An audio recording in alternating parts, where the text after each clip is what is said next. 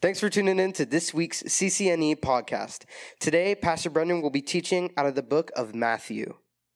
Okay, let's look to the word here. Matthew chapter 10 this morning. I've already sort of uh, prepped you a little bit. You always know, right? If the pastor's praying and he says, Man, Lord, this is a difficult passage, that it's like, okay, buckle up, get ready, right?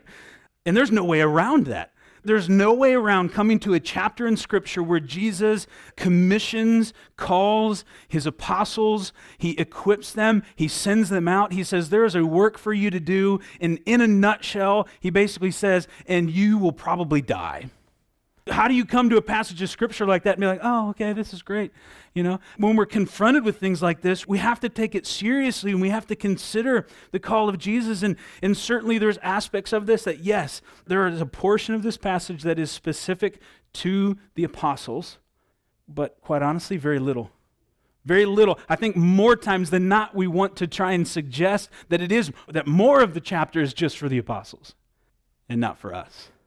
But that's not the case. This is for us, this is for all believers. You don't have to turn there, but I want us to just consider for a moment, just like we did on Wednesday night. Let's begin by just a consideration of Matthew 28 19, which, as many of you know, is the Great Commission. That's what's right there on the wall over there. Matthew 28 19, the first board, they're making disciples of Christ. That's what we can all, as believers, if you are a believer of Jesus Christ, you can be confident that there is at least one, though there are many, there is at least one, one thing that the Lord has said, you as a believer, I want you to do this. I want you to go into all the world and preach the gospel and make disciples of Jesus Christ, baptizing them in the name of the Father and the Son and the Holy Spirit. We are all called to do this. And here's the thing Jesus didn't say, if you want to, right? He didn't go, here's an idea, here's a thought. Maybe every now and then do this. No, these were Jesus' parting words where he said, this is, this is what I have for you. This is what I want you to do. And for us as believers today, I think we often say like that we want revival, right? I pray for this on a regular basis. I say I'd love to see revival, and I'll speak just for me this morning. If I'm saying I want revival, I need to ask myself, well, what am I willing to do about it? What am I willing to do to be a part of bringing about revival? Are we willing to do what Jesus has called us to do? And I'll give you this on the front end. There are some different things that Jesus has called each of you to do. Okay, so we've got to remember that. Just because one person is doing one thing doesn't mean that, well, that's what I'm supposed to do. Jesus has something for each of you to do in order to fulfill the Great Commission, but rest assured, the Great Commission is still chief. We are still to be a part of that work, even if it comes with some risks and some sacrifice. The promise ultimately is that Jesus is with us, which is a wonderful promise. Jesus says there in Matthew 28, and lo, I am with you always, even till the end of the age. But notice that that encouragement is within the context of fulfilling the Great Commission. I'm not suggesting that Jesus is somehow absent at other places. He, being God, is, is all present. But I do think there's an implication there that his promise to say, I'm with you, it should be considered within the fulfillment of the Great Commission. It's not a separate thing. Hey, do this. And oh, by the way, just to encourage you, I'm with you all the time. It's do this and I'll be with you. And you know what, guys? I want this. I want this in my life. And you might say, well, you're a pastor. You're preaching on this right now. Aren't you doing this? And there's a part of this. Yes, I'm fulfilling part of my calling right now, but I can tell you that I fail in fulfilling the Great Commission on a regular basis. I fail at it. Why? Because sometimes I'm a coward. Because sometimes in fear, I just, no, I, I, don't, want, I don't want to do this right now. I want to be an instrument of the Holy Spirit to compel you to be a force for good, to go out and to fulfill the Great Commission, to be about making disciples. But I'm aware there's also a lot of this work that needs to happen in me too. How can I expect you to do something that maybe I don't do on a regular basis? Listen, as I was studying this week, the Lord was dealing with me in my life and in my heart. God's working in me, and it's hard because it seems like the deeper I go with Him, the more He's asking me to let go of. And I don't like it. The words of Jesus as recorded in Matthew in chapter 9 in verses 35 through 28, if you look just a few verses back from where you're at, they're echoing in my mind. We've read this a few times now. It says there in verse 35 of chapter 9 Then Jesus went about all the cities and villages, teaching in their synagogues, preaching the gospel of the kingdom, healing every sickness and every disease among the people. But when he saw the multitudes, he was moved with compassion for them, because they were weary and scattered like sheep having no shepherd. And then he said to his disciples, The harvest truly is plentiful, but the laborers are few. Therefore, pray the Lord of the harvest to send out laborers into his harvest. You see, Jesus, as he sees the crowd, he's moved with compassion. And he says, There's a great harvest. There are many in need, but the laborers are few. There is more of a harvest than we have workers. And the implication is, will we join him in that work? But here's the thing for this work to be a reality in our lives, for me, when I look at this and I think, Jesus, you had compassion on the multitudes, people that were difficult to serve, difficult to love, people that were cast out, rejected. And it came with great sacrifice. No one, no one has demonstrated greater sacrifice than Jesus. But that's what he calls us to. He calls us to join him in this. And so, as we rightly, as believers, should look at this and go, okay, I want this in my life, but it's hard. If we want this as a reality in our lives, what we need to begin to do is to see the world the way that Jesus sees it. And as we discussed on Wednesday night, far too often our problems, our concerns, our cares are obstructing our vision. In a desire to see the world the way that Jesus sees the world, we end up seeing just the things that are going on in our lives right in front of us, and it's clouding our vision. And we need to be willing to gain a better perspective to allow the Lord to change our perspective and to begin counting the cost that as we pray, we would also be ready to go. Because here Jesus says, therefore, pray the Lord of the harvest. He calls us to pray. But what does he call us to pray about? Pray the Lord of the harvest. So Jesus, the, the, harvest is his. It's his work. It's not our work, but we're praying to him that he would send out laborers. Well, what are we praying? Lord, send everybody else out, not me. Lord, there's got to be somebody else that's called. I can't be called to this. No, we're praying to say, Lord, do a work in my life so that I'm ready to go, so that I'd be willing to do what you've called me to do. But it's not easy. There's a cost to following him. There is a cost to becoming a laborer in the harvest. There is great reward in the end, praise God. But in the meantime, it will cost you something. And far too many, oftentimes myself included, I've considered the cost to be too high. No, Lord, not that. I'm not ready for that, Lord. I'm not ready to give that up. I don't Lord, I thought this I thought this was of you. Lord, I thought you called me to this. What, whatever it may be, we find ourselves, I find myself trying to convince myself that what I'm holding on to is okay. When God has said, let go of it. I'm calling you to something new. I'm calling you to more. My own life has been a constant struggle, a wrestling between what I want and what God wants for my life. Yes, I am a pastor today. I fought that for years. Years I fought that. Listen, what some of you know and some of you don't know is my mom was telling me I was going to be a pastor from the time I was five years old. Five years old. And I spent my entire life growing up saying, Mom, stop saying that. I don't want to be a pastor. I don't want to do it. Rejected any of idea of it. it. wasn't even on my it wasn't even on my mind. And then I went off to school with all sorts of other plans.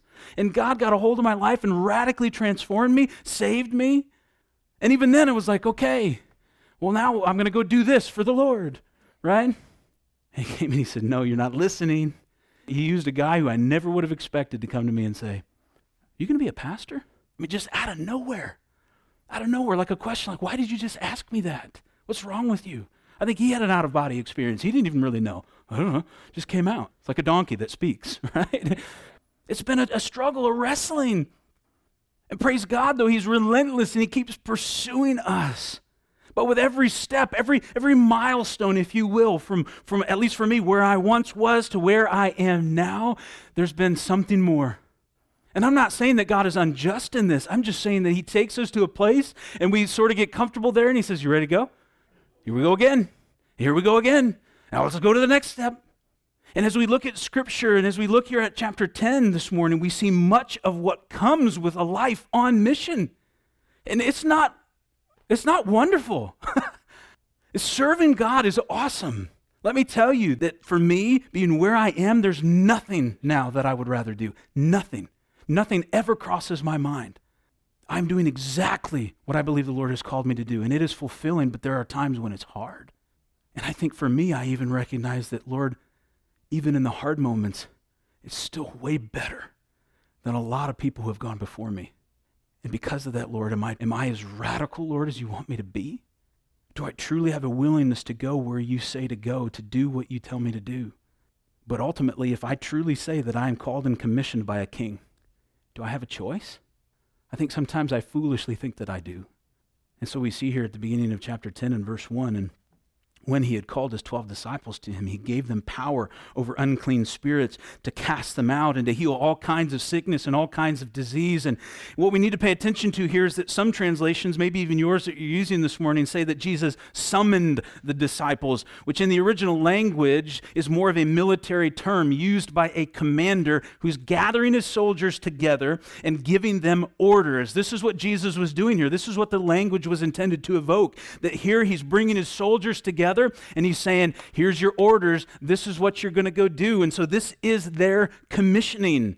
And though this was directed first to the disciples here, Jesus deals with us similarly. He calls us, he equips us, and he sends us out. And here the disciples are given authority in the name of Jesus to perform signs and miracles. And these things were a mark of an apostle at this time, but we know throughout history that other men and women were able to work such miracles in the name of Jesus. So, while certainly these things are specific here to the disciples, God has moved in miraculous ways, and it should not be assumed that God cannot do such things still today. And now we get a list of the apostles here, all 12 of them now accounted for. It says in verse 2 Now the names of the 12 apostles are these First, Simon, who is called Peter and Andrew his brother, James the son of Zebedee, and John his brother, Philip and Bartholomew, Thomas and Matthew the tax collector, James the son of Alphaeus, and Lebbaeus, whose surname was Thaddeus, Simon the Canaanite, and Judas Iscariot, who also betrayed him. It's intentional that Matthew puts Judas's name last and mentions that he would betray him. But lest we think that Matthew is being all high and mighty, notice that Matthew includes his own profession when he lists his name there, which, as we've considered as of late, was not a well respected profession. So here we have a list of the apostles, and it should be noted here, especially as direction is given to them, uh, as we'll see here shortly, that some of this is specific for the apostles, okay? Uh, but as we progress through this, it becomes more general in its application, and we can take lessons from this around those who seek to live their life truly on mission, surrender to Christ, that we can expect certain things to come. In verse 5, we read, These twelve Jesus sent out and commanded them, saying, Do not go into the way of the Gentiles, and do not enter a city of the Samaritans, but go rather to the lost sheep of the house of Israel. And so the gospel we know was for the Jew first and then the Gentile. At this particular time, it was to go to their Jewish brethren. This is what they were sent out to do, to begin preaching the gospel of the kingdom to their brethren. Now, this, of course, would be an example of something specific to them, not to us. We're not told today to take the gospel only to the Jewish people, because we know in Matthew 28 19, Jesus says we're to take it to the ends of the earth, to all people, all nations. And so that's the truth and the commandment that stands still today.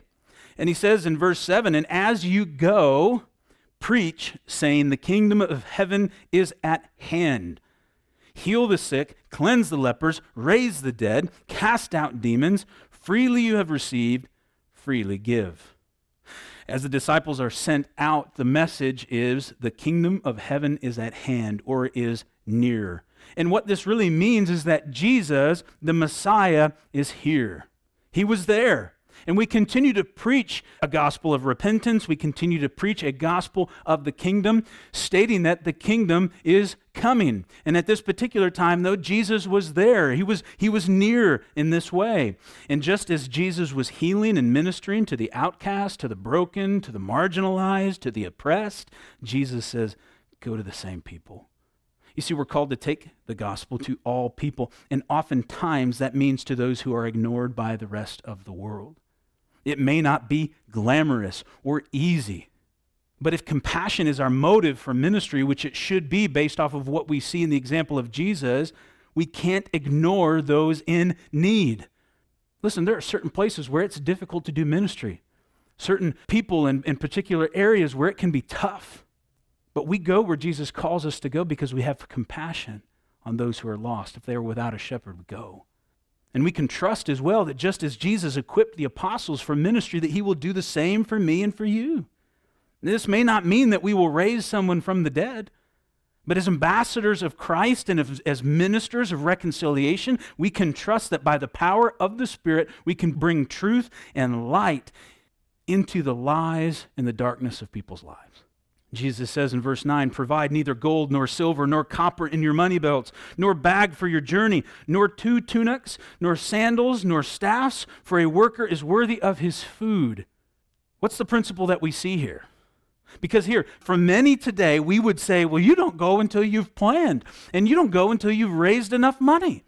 For to do otherwise would be foolish and irresponsible, right? If somebody said, I'm called into the mission field and I'm leaving tomorrow, well, have you packed anything? Nope. Have you raised any funds? Nope. We'd say, You're crazy. Why? Because that's our opinion. Now, I think to some degree here, this, this shows how differently we tend to operate today. Now, I'm not suggesting that it is wrong for us to plan. I'm not suggesting it's wrong for a missionary today to raise some funds. But I think it's more important to rightly discern the call. What and where has the Lord called you? Where is He sending you? Once you rightly hear that, you begin to step out in faith and you trust that He will provide for you. For the disciples, this was a lesson in dependence. Jesus said, Don't bring anything along because he wanted them to trust that he would provide, that God would care for them. He wanted them to learn that lesson. And oftentimes, he wants us to learn the same lesson. He tells us to do something, to step out in faith, and to just go to do it so that we can see his faithfulness. He wants us to operate by faith. And further, and we will see this towards the end of the chapter, if everyone is doing their part, meaning if the church is all doing their part, if not only the one who's going, the sent one, is praying and seeking the Lord and operating in faith, but if the church as a whole is saying, Lord, I want to be faithful, I want to be obedient, I want to be used by you, if we are all operating in line with the Spirit, then what happens when that person who's depending on God is in need of a resource? We go, hey, God put it on my heart to give you this and to care for you. And then that person goes, praise the Lord. It's what I needed. It's what I've been praying about. And you say, praise the Lord. I was praying too, and God put it on my heart. And these wonderful things happen on a regular basis. But too often we go, no, we got to figure that all out first, right? We got to make sure that everything's taken care of before we step out in faith. In verse 11, Jesus says, Now, whatever city or town you enter, Inquire who in it is worthy, and stay there till you go out. And when you go into a household, greet it. If the household is worthy, let your peace come upon it. But if it is not worthy, let your peace return to you. And whoever will not receive you nor hear your words when you depart from that house or city, shake off the dust from your feet. Assuredly, I say to you, it will be more tolerable for the land of Sodom and Gomorrah in the day of judgment than for that city.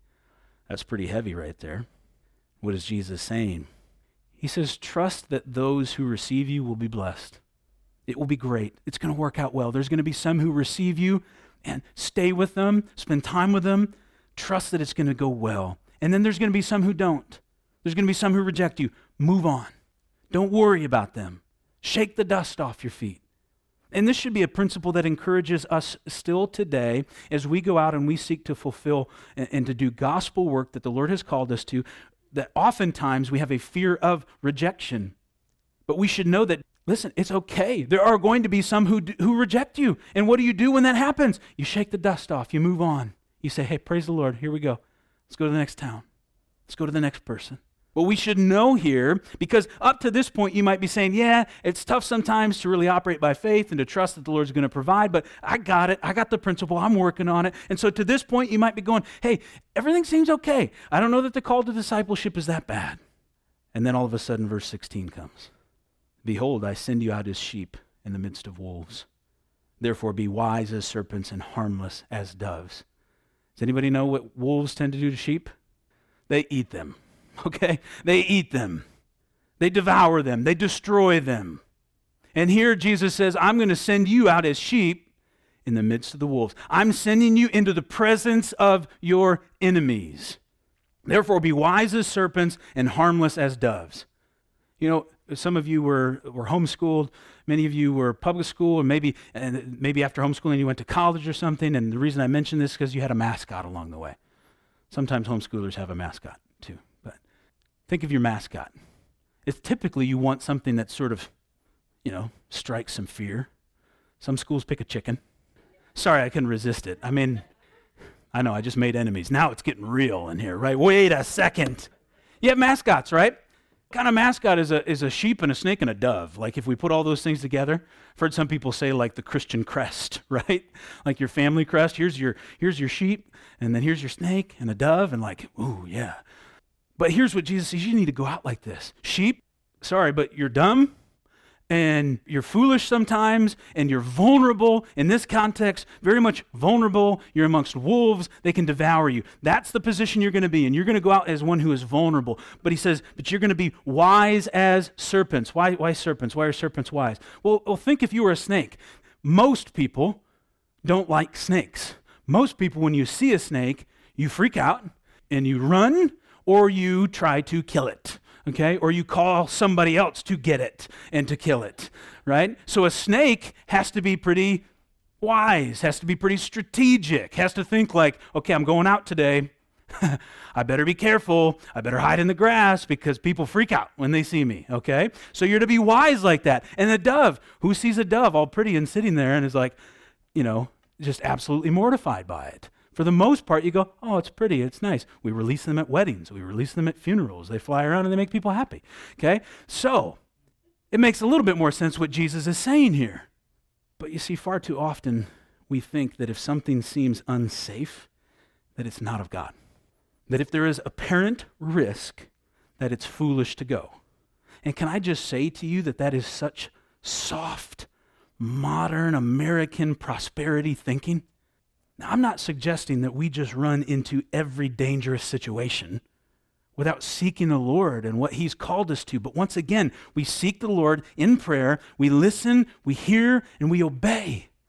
And that's a big part of the problem is people's lack of familiarity today with seeking and hearing God's voice so much noise, cacophony of, of different opinions and voices, and, and the busyness of our lives, and, and in some cases, a, a, a, lack of real input from the Word of God because we're not making spiritual disciplines the most important. And then we want to be able to go, well, what is God calling me to? Or we want to be able to discern His voice. Well, are you practicing hearing His voice, listening to His voice?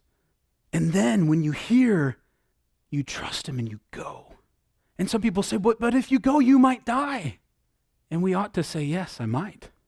But then people go, well, that's not a good idea then. You shouldn't go. If that's the risk, if your life is, the, is, is what's on the line here, then you shouldn't go. And what do we then immediately communicate to a lost and dying world? Fear and that this life is more important than the one we say we're living for. How does it communicate anything but? You see, living for Jesus is not safe. In the eyes of the world, it's not. If you're doing it, if you're really stepping out in faith, to the rest of the world, it looks foolish. And this doesn't just apply, by the way, to the heavily persecuted areas. And so, yes, it's easy for us to go, yep, I can think of that missionary that went to this area and lost his life. But it's also about leaving a job with all the comforts and necessities that everybody tells you that you need. That can seem foolish or unsafe. It can be giving with great sacrifice giving maybe beyond what you feel like or what the world is telling you you need, but because you feel called to it, because you know the Lord has said, I need to give this, I need to support this. It can be risking your reputation, risking rejection from those in this world, making yourself an outcast in the workplace because you stood for truth. But the question is, are you willing to be obedient? All of those circumstances, those are real risks. Those are real things that can seem unsafe we're not exempted from them. You see, Jesus calls us to go to the wolves, and that makes us vulnerable. But as serpents and as doves, our character, while with them, commends Christ. If we come with wisdom and we come with a purity of heart, no ulterior motives, but a willingness to just serve out of love and compassion, it commends Christ. And so we're called to go regardless of the risk. Now, Jesus says, But beware of men, verse 17, for they will deliver you up to councils and scourge you in their synagogues. You will be brought before governors and kings for my sake, as a testimony to them and to the Gentiles. But when they deliver you up, do not worry about how or what you should speak, for it will be given to you in that hour what you should speak. For it is not you who speak, but the Spirit of your Father who speaks in you. Praise God for that. You see, you may not be brought before councils and scourged. That may not be what, what's in the future for you, although it, it may be. For some, it may be. And, and, and whether that's because you travel internationally for missions or because persecution just continues to make its way through our culture, who knows? But you never know what door the Lord may open for you, even to be amongst influential people, to be amongst high ranking leaders. Listen, it continually amazes me the open doors that the Lord has often given me, and I am far from unique in this regard. We don't have enough time to go into it. When I was in South Sudan, in the war torn part of South Sudan, it was one of the first times that they were signing one of their peace treaties. And Colin Powell, it'll give you a kind of a insight into the timing, was in the country, but he was up in the capital city. And so each of the other areas were uh, having their own little celebrations for the signing of the peace treaty. I'm in this little village at this time, and they begin to put together sort of this makeshift parade, and all of the highest ranking officials in that area are sort of come together, one of which was a high ranking uh, member of the Sudan People's Liberation Army. And we're just standing there watching this, and then all of a sudden, a big guy, one of the biggest guys I've ever seen, points at me and he says, You here? I think to myself, I'm looking around. Me? And they bring me up on the, and, and, and please don't think this is some, this isn't like Washington D.C. We're like out in the middle of a field here. Nevertheless, there's all these chairs set up, and they're doing this big procession. And I walk up, and there's a guy in his uniform sitting right there. I don't know what rank he was, but the guy looks at me, and says, "Move," and then he puts me in the seat. I'm just there as a missionary. I don't know any of these people, and all of a sudden, I'm sitting next to the colonel or general or whoever he is in this in this area. Now, fortunately, this was a peaceful thing. okay rest assured, I was terrified. I'm like, well, I'm never, I'm never going home. What's happening to me right now? I'm being conscripted into the Sudan People's Liberation Army right now. There's going to be a uniform on me. I'm never going home. There's wild things that happen. People that you meet, doors that the Lord opens you never expect. Now, that can also be difficult for us because we go, well, Lord, what will I say? What will I do? How will I handle it? Lord, I'm not, I'm not good enough. I don't talk well enough. I can't. I... Listen, he says the Holy Spirit will speak, God will move, He will work. You just be obedient. And now I would say this is an area that I do think we should work to prepare in. And, and so, how do we do that? Keep reading your Bible, plant the Word of God in your heart. Keep praying, seeking the Lord, getting to know Him more, developing a relationship with Him. Then you can trust that as Scripture says, You abide in me, He will do this work. You may not consider yourself the best orator or the one who can step out and is the, the best apologist and, and, and defending the faith. But man, if you're just regularly seeking the Lord and, and putting His word in your heart, then in that moment the Holy Spirit can move and work and take from within you things that you never even knew were there. Now, here it gets more and more difficult. Verse 21, it says, Now brother will deliver up brother to death, and a father his child and children will rise up against parents and cause them to be put to death, and you will be hated by all for my name's sake. But he who endures to the end will be saved. This is one of those difficult statements, but difficult doesn't mean we get to ignore it, to reject it, or to suggest it's for someone else. And listen, we need to understand that while the gospel is intended to reconcile, some reject it. And because of that, it often brings division in families and there are some who will hate you, but they hated Christ first. And we demonstrate Christ by being willing to love those who reject you. Some of you have experienced rejection in your own families because of your faith. And certainly, we see in other cultures that th- th- there's this sharp divide where families reject and even seek to put to death those who have turned to Christ. Praise God that we're not as well acquainted with some of those things here in America we should count ourselves blessed and fortunate. But at the same time, I think it's made us a little soft. Praise God that many of us are blessed to have not experienced much of this in our lifetime, but note that it is not a matter of if, but when. That if we are truly living boldly, and that needs to be the clarifier there, that if we are living boldly for Christ, then, then look at verse 23. When they persecute you, in this city flee to another. For assuredly I say to you, you will not have gone through the cities of Israel before the Son of Man comes. And again, I think many people look at this and they try and say that, that this is just about the apostles.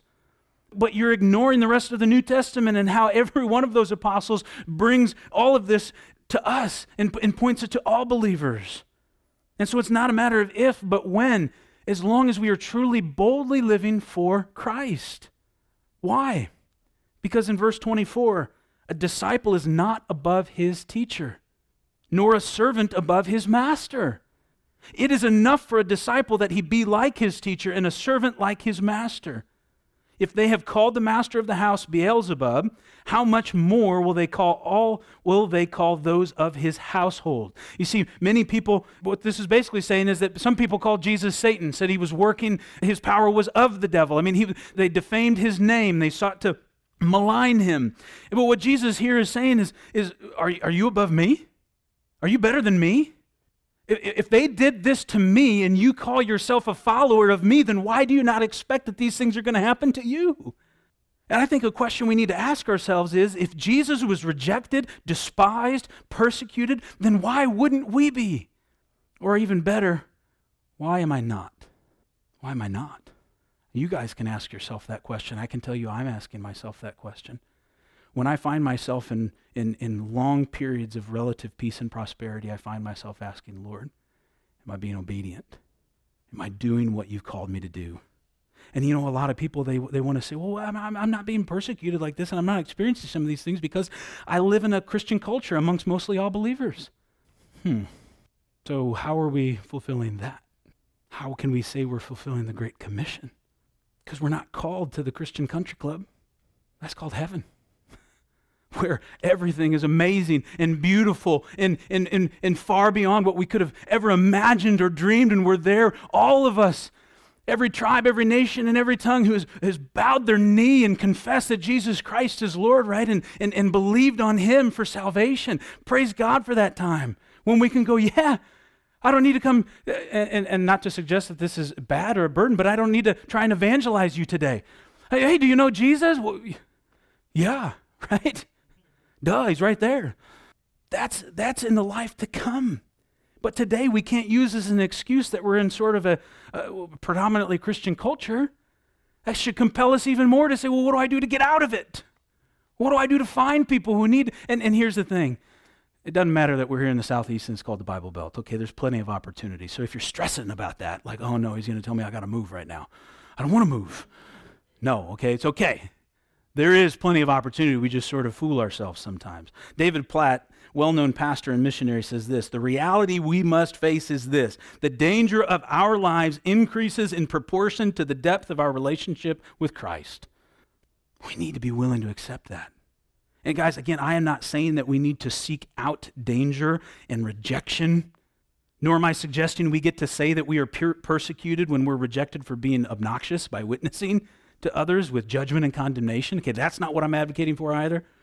Praise the Lord. I told this person they were going to hell today, and they said some expletive to me, and I've been persecuted. Like, no, that's not how this works, folks. And we kind of chuckle at that, right? But that happens. That happens. That's not persecution. That's you being foolish and not being winsome for Christ. But the other problem is that we are far too prone to sit back and be comfortable in our religious routine and cultural Christianity and then look at the radical and the dangerous life for Christ as something that only missionaries to foreign countries do. And then because of that, we're missing out on so much of what God has for us and how He wants to use us. The fact is, the more like Christ you are, the deeper you go in your faith, the tougher it will and should get And the perpetual prosperity and ease that many experience shows that they're not going deep. In Romans 8:28, I mentioned this on Wednesday night. Romans 8:28, for all things work together for the good of those who love God and are called according to his purpose. We love that, right? Gives us confidence that God's always working even in difficult circumstances. We often though forget that in verse 29 it says that the reason that these things are working together in this way and that really that there's difficult circumstances in your life is so that you would be conformed into his image. We are to be conformed to him, made like him, but what if everything about his life is a package deal? That it's not just Jesus a la carte, But if I'm going to be conformed into his image, then that means I need to be ready to take on Christ and everything about his life. Does that freak you out? It's okay to say yes. It freaks me out. I will tell you, I can't, I can't share with you today, but Jesus is, is doing some things in my heart. Again, some things that are freaking me out. I'm not going to announce my resignation next week, but it's freaking me out.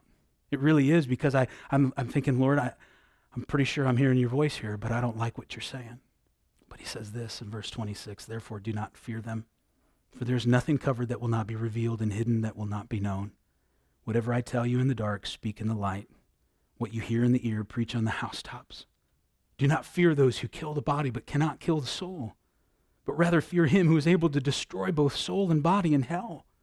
Are not two sparrows sold for a copper coin? Not one of them falls to the ground apart from your Father's will.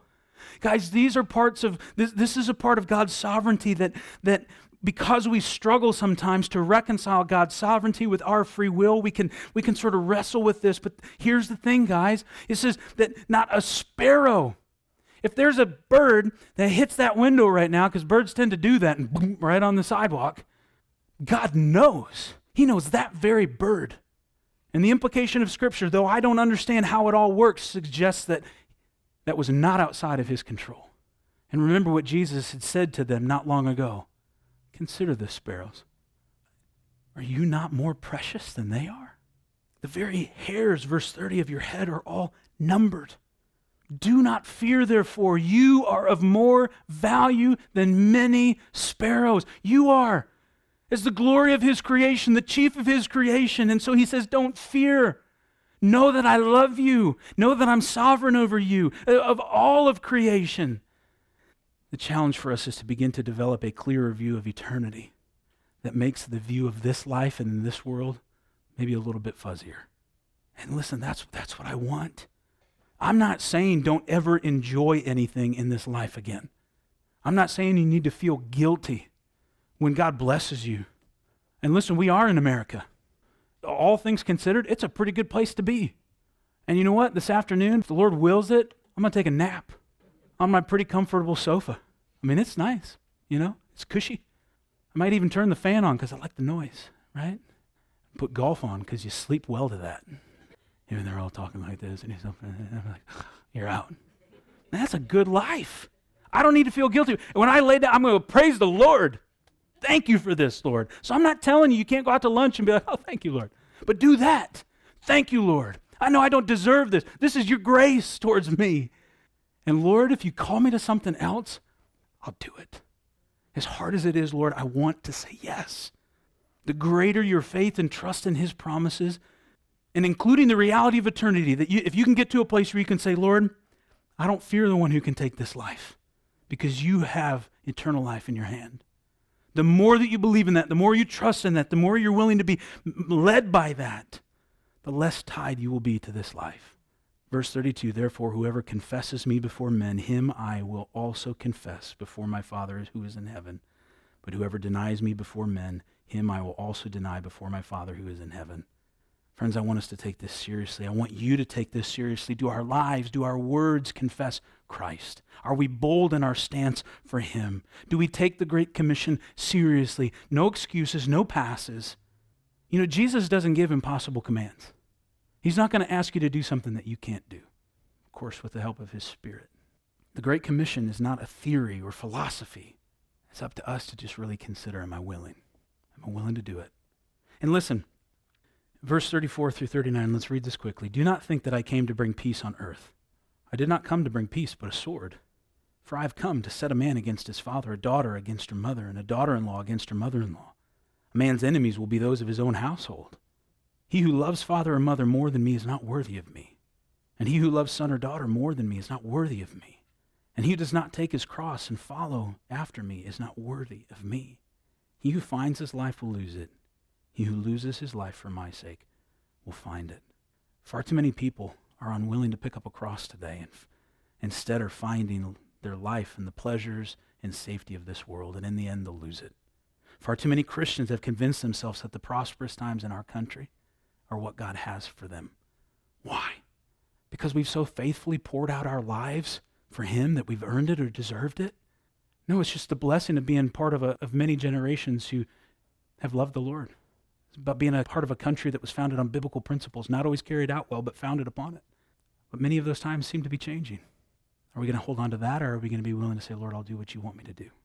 Listen, I'm not trying to be difficult or hard. As I shared in the beginning, far too often in my own life, I've tried to convince myself that I've done enough, that the peace and comfort I enjoy is okay, and I'll, and, and I'll tell you, the more I pursue him, the less I'm able to convince myself of that. 2 Timothy 2 4 says, No one engaged in warfare entangles himself with the affairs of this life, that he may please him who enlisted him as a soldier. If we've been commissioned and sent, we can't be tied up in the things of this world. I got to encourage you with this. Verse 40 to 42. He who receives you receives me. He who receives me receives him who sent me. He who receives a prophet in the name of a prophet shall receive a prophet's reward. He who receives a righteous man in the name of a righteous man shall receive a righteous man's reward. And whoever gives one of these little ones only a cup of cold water in the name of a disciple, assuredly I say to you, he shall by no means lose his reward. This ought to be an encouragement to us, and we'll stop and we'll take communion here because what I want you to understand is I'm not advocating today that each and every one of us go load up on a plane, sneak into North Korea, and never come back. Some of you may. Let's also be careful here that, that I want to be a church that sends people. Over the last four years, we have exponentially increased our mission support. We've gone on mission trips. We're doing more.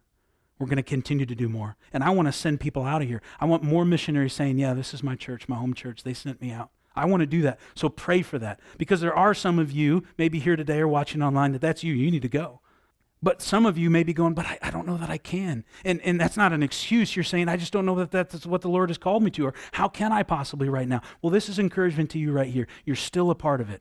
Maybe you're one who gives even a cup of cold water to someone in the name of a disciple. But lest you go, oh, yeah, that's, that's me, right? That some people are like, yeah, that's the one. That's the one. You're still called to do it sacrificially.